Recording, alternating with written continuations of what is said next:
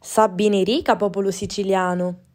Arrivau la fine, capeggio non putiva essere, di l'avvertenza almaviva. L'azienda che si occupa di call center vennere passato convocau le rappresentanze sindacali per comunicare che non si fanno d'accordo con team. Dunque si rapi una crisi importante per l'azienda e per i suoi 420 giavadiatura, di quali 190 in Calabria e lo resta a Palermo.